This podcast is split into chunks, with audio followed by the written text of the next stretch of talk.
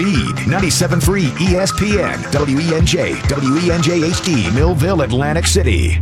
97.3 ESPN presents the Sports Bash with Mike Gill. It's time for Football at 4 with Geoff Mosher, powered by InsideTheBirds.com. We expect to win every time we step on the field. You know, that's just the mindset that we have. Now, live from inside the Matt Blatt Kia Studios, it's Football at 4. All right, football at four, powered by the Inside the Birds podcast. Geoff Mosher's in today. Football at four, brought to you by Cape May County. Top-rated beaches, ample space to spread out in Cape May County. You can enjoy fine dining, shopping, hiking, trails, and more. Make some memories just down the road in Cape May. For information online, go to escapetothejerseycape.com. Mike Gill, Hunter Brody, Geoff Mosher, Inside the Birds podcast. He joins us now on the Boardwalk Honda Hotline as we take a look at some of the Eagles and NFL news as uh, there's a lot of NFL news happening right now.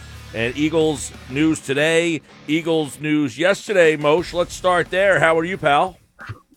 I'm doing great. Great to be on with you fellas as usual. I yeah, hope man. Everybody's doing well. Yeah, we're doing all right. It's been a fun day today. Uh, yesterday was an interesting day uh, when we got the news. Uh, I guess it's not like shockingly or stunningly surprising uh, that Jason Peters signed. I guess it's more hey, that the Eagles not only announced the signing, that in that signing, in their own graphic, they put they signed guard Jason Peters. So uh, I guess the intention is to play him at guard. The question is, which guard will it be? Well, all indications seem to be it's going to be right guard. That he's going to be the replacement, or at least one of the potential replacements for Brandon Brooks. And so we will see. This this to me is a move that in some ways makes sense because you know who Jason Peters is. He's been a part of the program for a long time now. He's a future Hall of Famer. They were looking for someone who has versatility, but at the same time, he's never played, uh, at least in as an offensive lineman for the past 16 years on the right side, and he has not played guard. And I know you've had um, Trey Thomas on your show in the past, and as have we on Inside the Birds, talking about the differences in playing tackle versus guard, how you're dealing with a bigger lineman, how you're you're you're dealing with less space, uh, more lateral movement in some cases, and so there's a to me while while Jason Peters kind of it becomes an answer at right guard, I think his presence also creates a lot of questions too.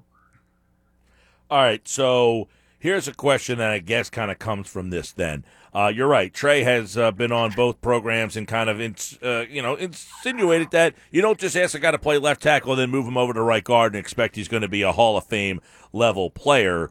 Uh, so. In your opinion, I guess is it that is that the best move to play him at right guard, or would you bring him back and play left guard? Well, if you bring him back to play left guard, you might you might make him more comfortable in a sense because it's his left side, but you don't eliminate the obstacle of the fact that he is a guard now and still going up against a different caliber of linemen and still being asked to move differently, less space. I mean, it's it's it's a it's a different position and it's a position that requires a lot more of that head-on collision and that um, you know constant wear on your body that sometimes you can avoid at offensive tackle, say if the play is in the other direction, where in guard it's it's always there's always something going on. So you're talking about a 38 year old guy who's had trouble staying healthy um, at various points of his career over the last three or four years. Even when he played uh, two years ago, I think he played all 16 games, but he came out a few times. Last year, he missed I think four starts. So you're now putting him at a more physically demanding position and expecting him to hold up. I think that that part, even if it were to be left guard, that still becomes a question. And then now you have to take Isaac Seumalo, who has been your left guard for the last two years, and then move him to right guard and make him readjust to the position. And I don't think that they like having like having to do that. So they'd rather have one guy making the adjustment rather than two, which is why it seems to me that they'll at least start off with Jason Peters at right guard. Do you think that Andre Dillard would now feel more pressure, like he's looking over his shoulder? If he doesn't play well, if he's not playing to the level that he needs to, that maybe Jason Peters will take the spot from him? I mean, I think yeah, that's inevitable, Hunter. But I think it's important to remember that the Eagles have been talking to Jason Peters and his representation since the end of the season. So there was always the chance he was going to come back, whether or not Brandon Brooks got hurt because they needed more experience. They needed even a, a potentially a swing tackle to play Big V spot uh, off the bench. Although I'm sure Jason Peters wasn't thrilled with being a bench player, but that's why nothing had happened up until now. This gives him an opportunity to start. But I do think that if you're Andre Dillard and you're struggling, the team knows it's got an opportunity to move Jason Peters back there and then maybe fill that hole uh, at right guard with Matt Pryor. So yes, I, I, think the the spotlight was on Andre Dillard already coming into this year's camp because of you know what you the the murmurs in the offseason about team maybe putting him on the trade market and things like that, the rumors that you heard. And then, of course, with Jason Peters being back, I think that that would that'll no matter where. If Jason Peters was back to play wide receiver, I still think Andre Dillard would be fueling the pinch there at left tackle. It's such a hard change for Jason Peters, though. I mean, you're moving from the left side, and now you're going up against tackles more so than edge rushers. And I just wonder is it possible that he struggles so much that Matt Pryor, who is more accustomed to that position, could maybe even beat him out? Possible, yes, because anything is possible. I mean, first of all, Jason's gonna have to stay healthy uh, and make it to at least the the you know the opening kick whenever that that's going to be. I thought Adam Schefter's tweet when he um, broke the news was interesting too because he he tweeted that Peters would be playing guard to try to uh, fill the hole left by Brandon Brooks, not to fill the hole, but to try to. So I thought that that was interesting wording and phrasing. Perhaps that there's a little bit of doubt on the t- uh, on the side of the team as to whether or not this is going to work. I mean, it's worth having him here. It's not cost prohibitive. Um, if he's obviously a good player, he's going to make even you know from three to six million dollars, so that that helps them out. Um, but yeah, I, I, don't know that anything is a slam dunk for a lot of the reasons that, that we just discussed, and you know, I think that it's it's a fair discussion to have about whether or not this is even a good or smart move. It makes the Eagles better, no doubt about it. Because theoretically, because Jason Peters is a hell of an athlete and a future Hall of Famer, and I, I, I wouldn't be surprised if he was able to make this transition. Whereas it's it's it's a difficult one; other people can't, but wouldn't surprise me if he could. But at what point, if you consider yourself a draft and develop franchise like the Eagles have said that they are, at what point do you just cut the cord and go ahead with guys that you've drafted because they've drafted a lot of linemen over the past few years well i guess then what's the message? Is it the message that hey we think we're good enough we're not so sure because of the lack of training camp uh, what we're getting at that right guard position or the left tackle position? Let's bring him in say he's a guard. If our left tackle flounders we can bump him out there and if he's good enough to play right guard uh, you know but we want to take a shot because we think we're good enough. Yeah, and I've been an advocate on our my on our podcast Inside the Birds of saying you can still do that by signing a veteran offensive lineman, not named Jason Peters, who has um, swing versatility to be able to play tackle or guard, but isn't so established and doesn't come with a certain amount of cachet that you automatically hand him the job over Matt Pryor. You can have them compete. You give Pryor the lead because he is the guy who's been in your program and you drafted. But if he does not hold up his end of the a bargain, you go to somebody else. Uh, the fact that it's always Jason Peters at 38 years old, to me, is a little bit clingy. I, I, I really do believe that. I think that you know most teams. I mean, outside of Tom Brady, what other team does this with a player at a non-quarterback position? Brings in a guy of that age uh, to constantly, even three or four years after the guy has almost seemingly been uh, after the team has been ready to move on. Yeah, and I would agree with you to some extent. The only thing I guess you could throw in the caveat is this year's a little different. You got Jason Peters. Now he's playing guard. He's got to learn a new position, but he knows the offense theoretically, as opposed to bringing somebody yeah. else in. Yeah, again, there's this is not to me slam dunk right or wrong. I'm just presenting what I think is is the the downside of it. There certainly is an upside of it, but you know, you bring up the point about knowing the offense. You know, I was under the impression, I think a lot of people are, that they brought in Rich Scangarello as a you know a senior offensive assistant to really bring that Kyle Shanahan style run concept. I mean, he's not going to completely transform the whole offense, but specifically the running game is one that needed a little bit of juice to it uh, as far as you know what it's looked like compared to what it can look like. The the Shanahan style is a lot of misdirection, a lot of pre-snap motion. You, you have your guards always on the move, kicking out.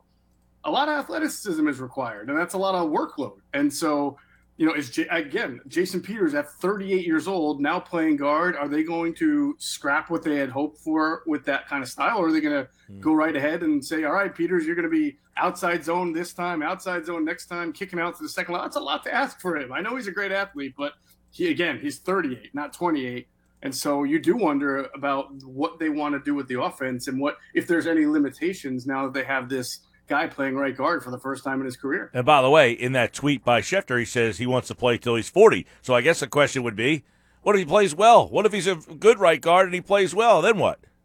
That's a great question. I mean, uh, you have to. I, I, feel like every team's got to have a cutoff point, right? The Patriots clearly had a cutoff point with the greatest, arguably the greatest player of all time. Uh, and again, the Eagles have drafted plenty of offensive linemen over the past two or three years between Pryor or, or even signed guys that they really liked as rookie free agents. You've got Pryor, Driscoll, Opeta, Herbig, uh, Tega Wanogho. So they brought in guys that they have believed in and into their system at some point. If you're a good and, and they love Jeff Stoutland, they talk about him all the time as being one of the best offensive line coaches in the league. Well, if you're confident in your coaching staff and your talent procurement staff, you've got to go the next step and give those guys an opportunity to play. Let's say hypothetically something happens to Lane Johnson in the in the middle of the season, he goes down. Do you think Jason Peters then slides to right tackle and then moves over again, or do you think that that's an opportunity for Pryor or Mailata to step in and you keep Jason Peters at right guard? You know, yeah, we've we've talked about this, right? The difference between wanting versatility to decide where an offensive lineman will play to start the season, and then keeping that lineman in that spot if you can in the middle of the year because that's where he's practicing. So if there were something to happen to Lane Johnson uh, with Jason Peters at right guard and, and seemingly playing okay enough to keep the job there or well enough to keep the job, I think that they would look to find a right tackle replacement. Matt Pryor has played tackle in college, and as you mentioned, Jordan Mailata is a guy that they are just hoping, hoping stays healthy and continues his progression because they really liked what they saw from him last year in training camp, and he was mostly practicing at right tackle, if I believe. And they want him to seize that kind of job and to be that top tackle off the bench. So there's a lot to be proven on his part, but I would think that they would rather go with Mailata in that case uh, than move Lane and then put somebody new at right guard. Uh, Geoff Mosher, Inside the Birds podcast here on Football at Four, talking Little Eagles. Of course, uh, Jason Peters signed yesterday. What's the plan? Uh, and then, I mean, it gets – you mentioned about uh, a swing tackle. I guess they're looking at Pryor to be kind of their Vaitai. Like that keeps him in the role that they envisioned for him. Maybe they just didn't think he was ready. Like that's the role they wanted for him and didn't think he was really ready to be in the starting right guard. Like he can handle it, but they wanted him to be in that role because they don't really have anybody else to fill that role. Right. I mean, the big issue was that Matt Pryor was um, has only one start in his NFL career, and so if he's starting right guard, what happens if somebody on that line gets hurt? Let's say Pryor gets hurt, or anybody else. Who's the next man up? The next man up is either Nate Herbig or Mailata or somebody else we're talking about that has zero NFL experience, right? So now you do have something closer to what you have in the past. You have theoretically Jason Peters starting right guard, holding it down, and Matt Pryor as that swing backup. He can play tackle, he can play guard, he can step in wherever you may need him to step in. So that's what they have right now. I mean, my, look, this offensive line is to me, it almost determines the season coming up because it's, in my opinion, it's still the strongest part of the offense. I mean, you have a Pro Bowler at what three spots? You have maybe two Hall of Famers with Peters and, and Jason Kelce at one, and we'll see what happens with Lane Johnson's career. But it's no doubt about it, the strongest point of the team when healthy, but it's not very deep right now. And a couple of your guys are really long in the tooth. Uh, obviously, Jason Peters and Jason Kelce, who's had a lot of mileage on him. He's 33 years old. If he gets hurt, then you're you're really scrambling again. All right, Geoff. Uh, let's move over to the news from yesterday, and then it was kind of uh, backtracked today by the Philadelphia mayor. There was some news that there was going to be no large gatherings, which pretty clearly was stated that that included the two sports teams. I mean, the the comments were pretty straightforward and pretty clear by the managing director uh, Brian Abernathy, who confirmed the Eagles are going to be allowed to play, although without crowds. Also, the health commissioner Thomas Farley said there's no way for them to be safe having crowds there. So the large gathering ban was yesterday. Today, the mayor came out and said, well, the Eagles will continue to communicate with their fans, so there's a possibility here. So, uh, did somebody over at Lincoln Financial Field or the NovaCare Center pick up the phone? I would have to think so. I mean, there was a, a backpedal to the highest degree from Jim Kenney, the mayor, when he said, "Oh, by the way, those those public events moratorium we were speaking of are only about events that require a permit, like a festival and a parade. And then he said sporting events are a little bit different and would be, um, I think, they're based on current guidance as COVID 19 evolves. So what I found was that was a yes, a call was placed from the Eagles, who clearly thought they were going to be exempt from this, and also it just shows you that this is extraordinarily fluid right now. I, I think you know the Ravens announced today that there'll be no fans in their training camp, even if health officials permit it, because the NFL and NFLPA protocols are already saying no. Same thing with the Packers; they did it yesterday. We're in a very fluid um, moment with everything here, and so I wouldn't be surprised if the message changes a couple of times. But it didn't shock me at all that the mayor had to kind of come out and say the Eagles were not part of what they were talking about yesterday. So, all right. Obviously, there's a lot of teams they don't know what are we feeling about then about training camp? It feels like each day that goes on, you know, camp's supposed to be in like 12 days. I mean, I was listening to Inside the Birds this morning. You and Adam were talking about it like, hey, they're going to have training camp in like 12 days here. Uh, what's the feeling from coaches and front office people as we get closer? Well, they're kind of preparing to go, but uh, the people I speak to are not exactly sure if they're preparing to go for the right reason. I mean, the, the coaches, personnel people are creatures of habit. They always want to be prepared, and so they're preparing themselves. But I know it's been expressed to me by a couple of people that I spoke to that they wouldn't be surprised if the start of camp was delayed. I mean, as you and I and Hunter, we talk here at four o'clock. There's an ongoing conference call with the, and it might be over by now, but there was a, a long conference call with the NFLPA reps uh, about the calls that are going on between the NFL and the NFLPA. There, I believe, was a report from NFL Network that they're still uh, apart on some key issues, including preseason games and finances. And until that's worked out, you're until these return to work protocols are hammered down, then there's going to be uncertainty about whether camp starts on time. So every day that we get closer and there's not an agreement is a day that you kind of wonder, well, what's going to happen with the start of training camp.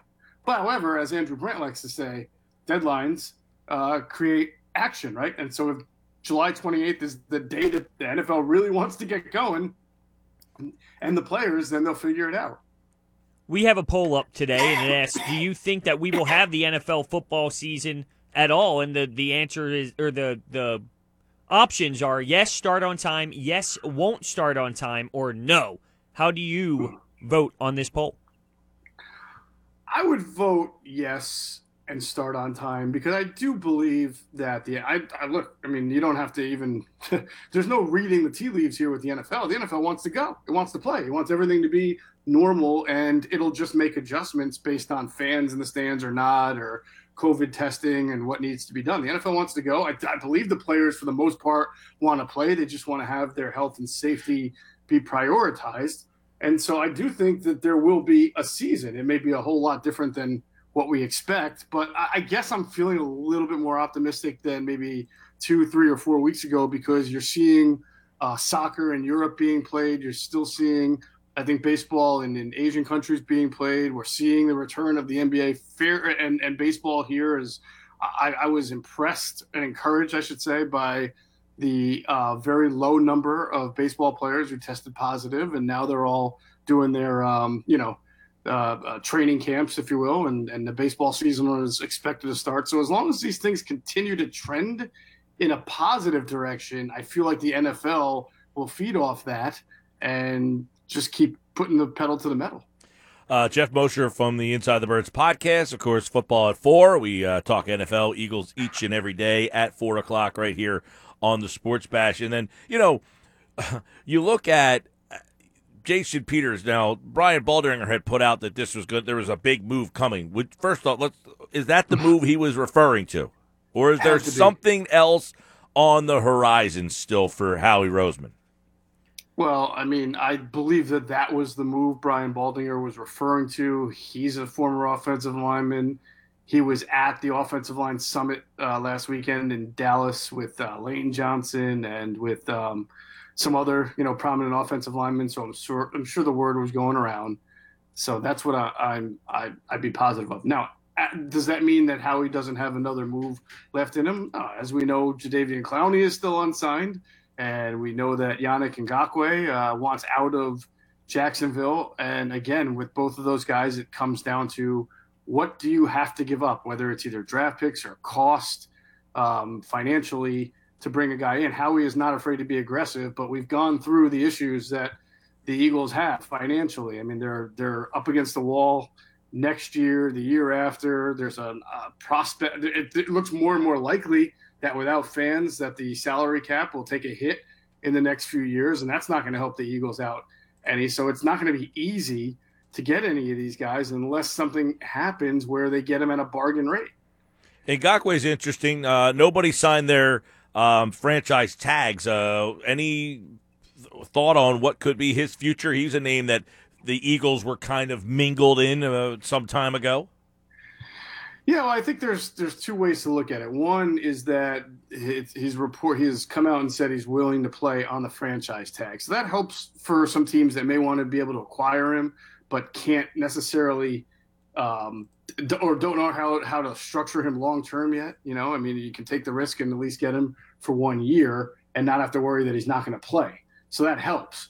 What hurts is the COVID situation, the, the the you know the fact that money is not flowing right now. I mean, I know Derrick Henry is about to sign a, a big deal, and there have been the Chiefs have been giving money away to uh, their worthy players, but in general, you're not seeing a whole lot of huge spending. And the fact that Jadeveon Clowney is still out there uh, this close to the start of camp just shows that. So I don't know that anybody's going to trade for Ngakoue right now without you know really thinking about the financial ramifications of it. Uh, last one for Geoff Mosher, Inside the Birds podcast. Check it out. I listened this morning. Great stuff in there, uh, as always. And of course, uh, tomorrow, Adam Kaplan is here on Football at 4. Pelissero from the NFL Network reporting the league's latest proposal includes two preseason game. Uh, the Players Association wants nothing, and they want no preseason plus testing frequency and injury protections uh, for those who con- uh, contract COVID. Uh, so there's still a lot that needs to be ironed out here. But your your guess: two preseasons or, or nothing? I would guess nothing. I, I don't. I don't. I feel like it's. I feel like the NF, the, the players really believe that this is a um, a non-starter for them. That they should have. That they really feel would feel safest without preseason games. So does it I, I just, just, real quick? Does I- this have the feel of baseball then, where it was like, ah, they're going to play, and then the next thing you know, we had a two month long back and forth of them couldn't figure it out. Well, I mean, we're talking about a players' association and owners, and so as I always say, one side could present the most beautiful, most perfect, most well articulated, and most sensible rationale in in paper of an agreement, and the other side just no matter what in principle will say, "Not that's not good," right? I mean, that just happens all the time. So we'll see. I, I don't know if it's going to get as acrimonious as it did with baseball. Um, but I guess the potential is always there. It just seems like this one is down to just a few key issues that I think that they can they can navigate. All right, uh, at Geoff Mosher NFL, football at four. Of course, the Inside the Birds podcast. Check that out. And uh, check out InsideTheBirds.com for more from the guys. Tomorrow it's Adam Kaplan. Friday it's Andrew DiCecco and football at four with all the latest on the NFL. Geoff Mosher, you're a gentleman and a scholar.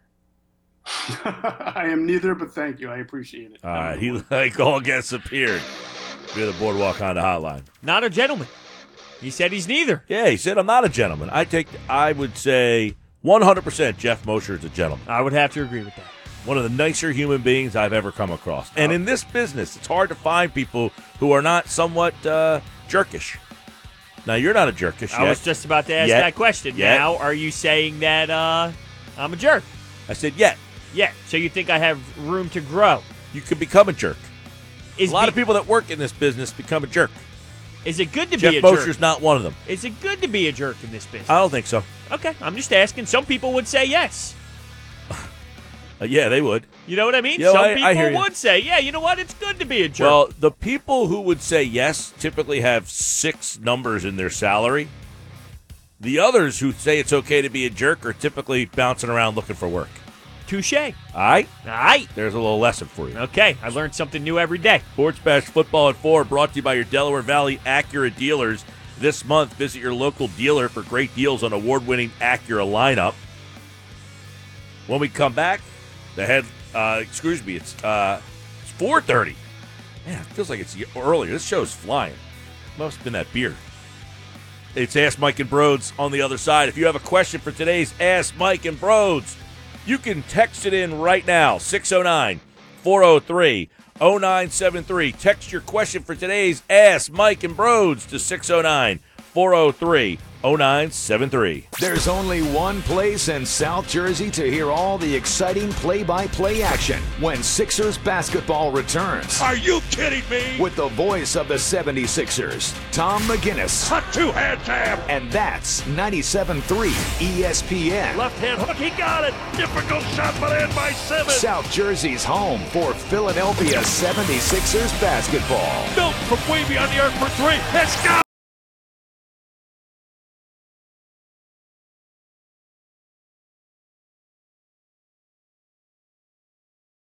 On 97.3 ESPN. All right, Ask Mike and Brodes. You guys send us the questions. We'll answer as many as we can. 609 403 0973 is the text board. They'll come in. We'll read them off. 609 403 0973. You send them. We answer them. By the way, did you see uh, Dak Prescott's brother just sent out a tweet? I did not. What does it say? There's a reason I was never a Dallas Cowboys fan growing up or before they drafted Dak after today. Who knows how much longer I'll be cheering for him? Whoa. Wow. Yep. See, now if I'm Dak Prescott, I'm going to be honest with you. Stay out of this. No. No question. Stay out of this. I mean, I don't know why anybody's family member, sister, brother, mother ever feel that it's smart or prudent to do this. Right, it just ruins literally everything. Not that this was going smooth to begin with, of course, but you don't want to start getting involved. Doesn't his brother know that this only hurts things? You know, it only hurts things. Yeah, that doesn't make Dak look very good. Yeah, not at all. So, By yeah. the way, this guy said, Mike, Brodes might be a jerk considering he showed up in a pit shirt the day you were bringing him beer. Well, I didn't know that you brought me the beer, to be honest with you. So when I came in, you're, you kind of surprised me with, "Come on, dude, you wore that shirt today. I brought you a beer." Now, knowing you would have brought me a beer, I'd probably still wear the shirt. Mm. That's a jerk. That's fine. I'll accept that that jerk in me when it comes to that. Now, you thought I locked you out because of the shirt. I did. I'm hitting the the code to get in, and it's not working. I tried maybe ten to fifteen times. Yeah, it's because you got the pit shirt on. I don't think so. But Yeah. you came out. Rots the brain. And it you need a you- WVU grad to open the damn door for you. Well, you had trouble the first time. That's because there's a thing that happens that you didn't do. Well, I would like to know how to do this for future times. Yeah, that shirt, hate the face. Oh, yeah, I'm sure. Well, Mizzy asks a question, and it is in relation to what Mark Jackson had to say yesterday on the Sports Bash about Furkan Korkmaz getting minutes off the bench and Matisse Thybulle maybe not getting as many minutes as he should, or maybe it is the right call. We don't know yet. But Mizzy asks, should Matisse Thybulle get more minutes than Furkan Korkmaz? Because I think so. Depends on the matchup and it uh, depends on the situation of how the game's going.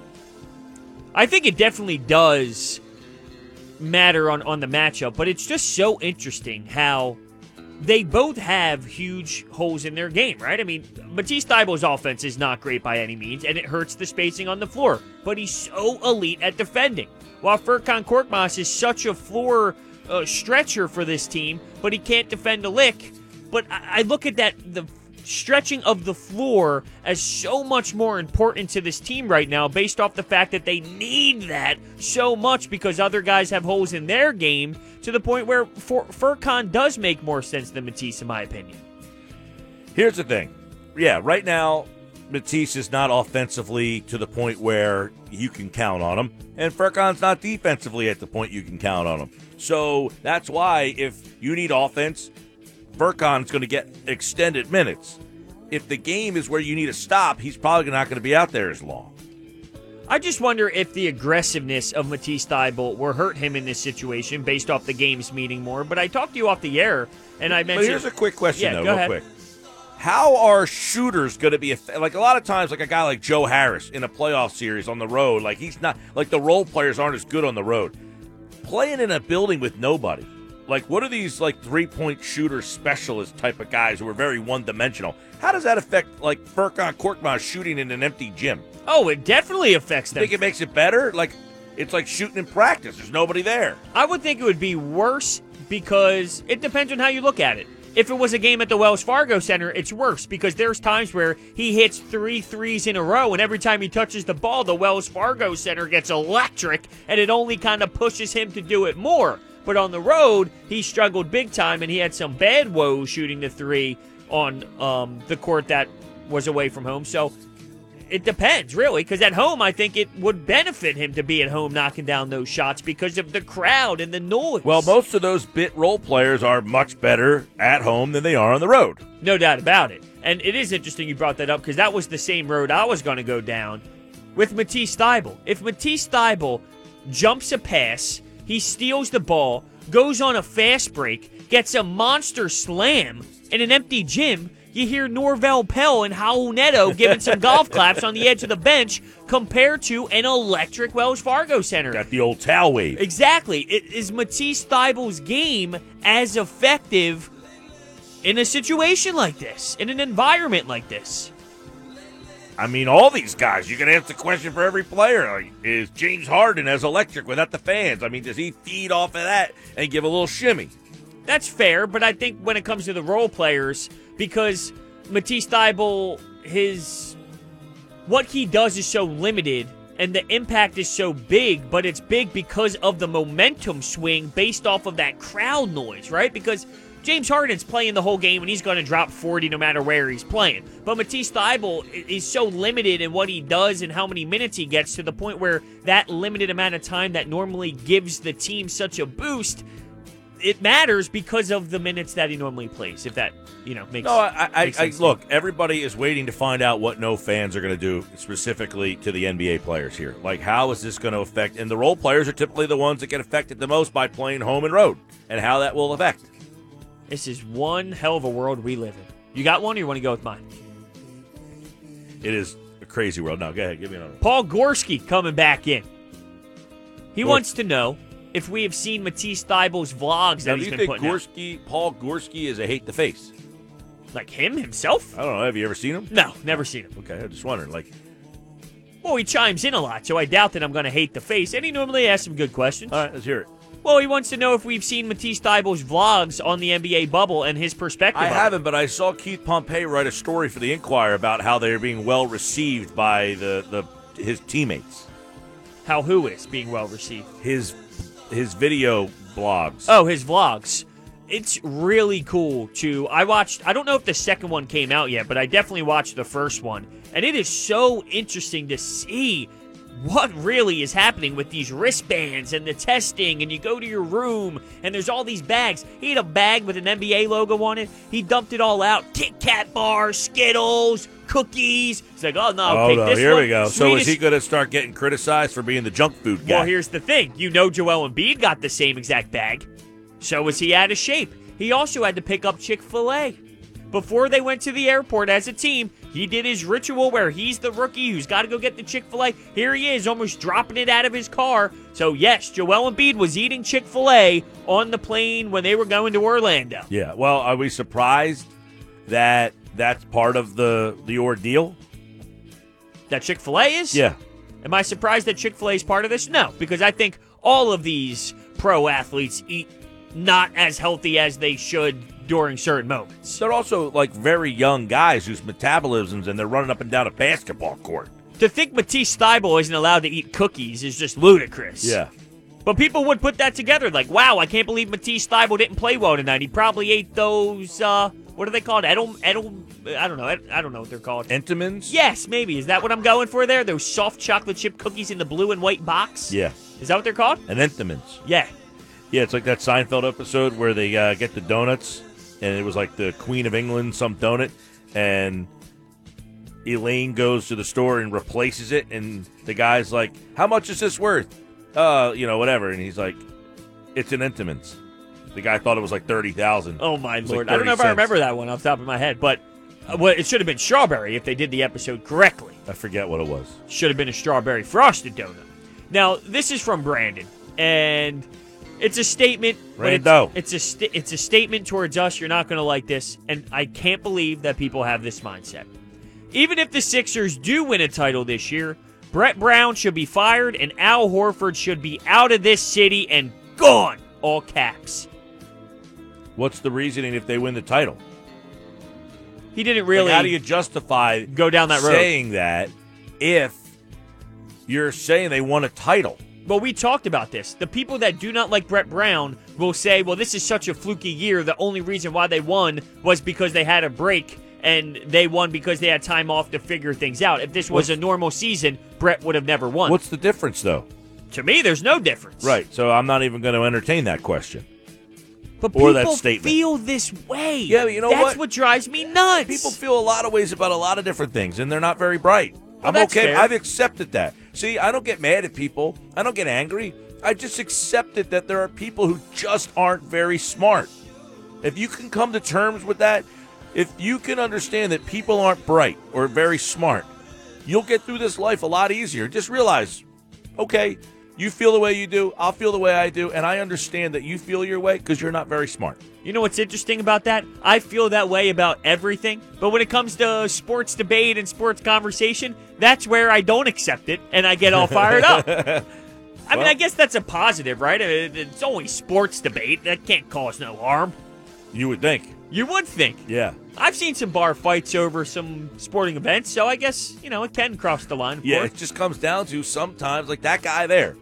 You know, he's just irrational. Oh, no doubt you win the it. title and you think that it's time to like fire the coach. He's not the only one to feel that way, though. And I agree with that. There's a lot of people who aren't very bright. That I'm not fair. limiting it to just a handful. A lot. A lot. Yep. Okay. Well, Tim wants to know if I'm watching the UFC fights that are on tonight. Now, I'll be honest with you. Didn't even know that there were UFC fights Well, on they tonight. broadcasted it. They had the previews all Saturday night. I was just so into the, what was actually happening that night. I'm not at that point now where I can start juggling what's happening next in UFC. Yeah, I now, mean, how big of the fights are tonight? Should Nah, I be they're they're not big. not big? No, this is like a uh, fight night type of card. Like, Josh, are, like are you watching the fights? If Josh is watching, then I think I'm going to watch. It means it's important enough. If he's not watching, that means okay, bro, you better not turn that on. First of all, I am no barometer for whether you should be watching something or Well, not. you're a UFCsman. No, no, no, no, no. You have to remember, I watch things that Mike and you won't even watch at times. All right? Yeah, So- but this is a fair question. Yeah, you're a UFC you're- guy. I you're- watch are you every recom- UFC card, but it doesn't mean. Yeah, but the that- question is fair. Are you recommending watching this card, or is it like, yeah, it's now, just let, a. can- let me put it in perspective here. If you said, bro, are you watching the hockey game tonight? Because I'm a hockey guy. If I said no, then you'd probably be like, oh, man, if Brodes isn't watching that hockey game, then that means it's not that big of a game. Right? I am watching the UFC fights over my usual Wednesday night watching. Yes. What is your normal Wednesday night watching, if I may ask? WWE NXT. Oh, wow. Wow, I did not No expect UFC. that. Now, the question I think he's asking is as a UFC watcher, he knows you're watching it. Are you recommending it at, for a casual beginning fan, or is this card not going to be something that's going to make him want to watch again? You can do without the majority of the card. Is this card equivalent to the prelims that were on ESPN before the actual um, final card on Saturday? Uh, the majority, except for the main event. Okay, well listen, the first the first fight on the main card was so brutal. It can't be that bad. Minus 900. No, I mean a lot of these guys are. I mean, it doesn't mean because they're not as known that the fights are not going to be any less competitive. It's just you're not going to, you know, they're not. It's like I don't want to say it's like watching an MLS game against a Premier League game, but these guys aren't as skilled as the guys who were on that card the other night. I think it's a fair comparison, actually. But they are going to, if they're good enough, eventually get to that Yeah, stage. they're younger. These are the younger prospects who are working their way up the uh, the ranks. This is Alec Baum. I would love to watch Alec. Yeah, I would. okay. All right, so it looks like I might tune in. The main event should be a slugfest, by the way, because Ige versus Kattar is going to be one of those fights where probably someone is going down. Now, people who love UFC, they know everybody on this card, or are there some wild cards out there that you might not even know? Do you know everyone in every fight? No, Okay. and and I and I'm eh, first of all, anybody who says they know everybody in every fight is lying to you, because at the end of the day, there's always going to be somebody on a fight card for the UFC that they're they're building up, they're developing, they're bringing along. You know, they have the Contender Series, for example. You know, they have CFFC, the mic is called. The UFC is always gaining people to bring up the ranks. So part of the idea of having them on television is to introduce you to these people. So even if you're a diehard MMA guy, you know, there's going to be people in the UFC that you look at and be like, oh, that's new, that's interesting. Let me find out about this guy. I'm tuning in tonight. I'm going to tune in. All right, this last one here, I want to address this one really fast. From uh, Rico, he says, "Ask Mike and Brodes. I feel like Dak. If Dak was white, he would have been signed to a multi-year contract long ago. Jerry Jones wants the face of his franchise to look like Romo, Aikman, Staubach, and Meredith. Your thoughts?" Well, I would say that's preposterous considering Dak took over for Romo, and Romo came back and was healthy enough to play and never got his job back. I mean, if you would think Jerry Jones would say, I don't want this guy to be the quarterback, he would have walked down there and said, You put my guy Romo back under center or else. That never happened. They uh, forced Romo to retire. Right, I would- absolutely agree with you. But there is some weird disconnect. I- I don't think it's down that road, but somewhere. They offered him $100 million he turned down. Well, is $100 million enough money for Dak Prescott? $100 million? He didn't even make the playoffs last year. I mean, just off of what the actual. 33 to 35 million dollar annually with a hundred million dollars guaranteed. Oh, okay. So you're just talking about the guaranteed money. I yeah, a hundred million guaranteed. But how many? How long was the years? I thought you meant they actually offered him just a hundred million dollars, and I'm thinking, well, what No, was the years? hundred million Of course I wouldn't say guaranteed dollars. Right. That's Yeah. a whole different scenario. I don't know what the actual length of the. It says Prescott side turned down Dallas's offer, which included 33 to 35 million annually with 100 million guaranteed. Yeah, that annual salary should be up where he, he should be accepting that. Yeah, no for doubt. a man who's won what one playoff game. Yes, I agree. That should have been accepted, no doubt. That's the range that he should be getting paid. So I'm not like appalled that the Cowboys did make this work, but I like Dak. I think he's pretty good, but I think that he maybe overvalued himself a little bit. I would have to agree with you. Yeah. On 97.3 ESPN FM. All right, coming up at 5 o'clock, it's uh, Tyler Donohue covers Penn State football. Will there be college football? We'll really dive into it with him. The Big Ten made a decision to play only conference games. How will that affect the rest of the season? And will they play any games? What's the feeling on campuses in the Big Ten? Tyler Donohue will join us, covers uh, Big Ten's Penn State. 97.3 ESPN has teamed up with Seize the Deal for an incredible weekly offer from fi- some fantastic local restaurants. Here's this week's big deal. It's a $50 gift card to Dickey's Barbecue Pit in Egg Harbor Township for just 25 bucks. Dickey's Barbecue Pit on the Black Horse Pike open every day with outdoor dining, takeout, and delivery. Get this great deal starting Friday at 9 a.m. at seizethedeal.com. Hurry! This deal, like all the others, will sell out quickly. For more information on this Seize the Deal offer, tap on the 97.3 ESPN free mobile app. And every single Seize the Deal that we have had, they have all sold out almost immediately. I mean, almost every single one. You got to get on there at 9 o'clock in the morning, uh, or you are SOL on getting the gift certificate. Now, you can get the $50 gift card for 25 bucks. You can get $100 for 50. You can get as many as you want. You can pile them all up and say, I got them all for half the price. You know what I'm going to do? And what I've done? I've bought one from each, and at the end of the summer, I'm going to have a big old party. Am I invited? Yep. Cool. Not with that pit shirt on, though. It's the only shirt I'm going to wear there. I'm going to have a big old IPA party. Have to drink IPAs. No IPA, you're out. Not allowed in. Now, you can drink out of the other fridge. Real quick, Dan from EHT. Ask Mike and Brodes, what's your best flavor White Claw in your opinion? Probably the black cherry. Yeah, I like black cherry's my favorite. Lemon's good too, though. Mm. Black cherry, I would say. If you're just trying them out, oh, black cherry. I like a black cherry. Raspberry. I like a black cherry. Uh, Keith Smith tonight from the Orlando Bubble at 5:30. The Flyers are in the NHL playoffs, and when the NHL returns to the ice, you can listen to all the Flyers playoff hockey action. Back out in front, Drew with a shot. He scores!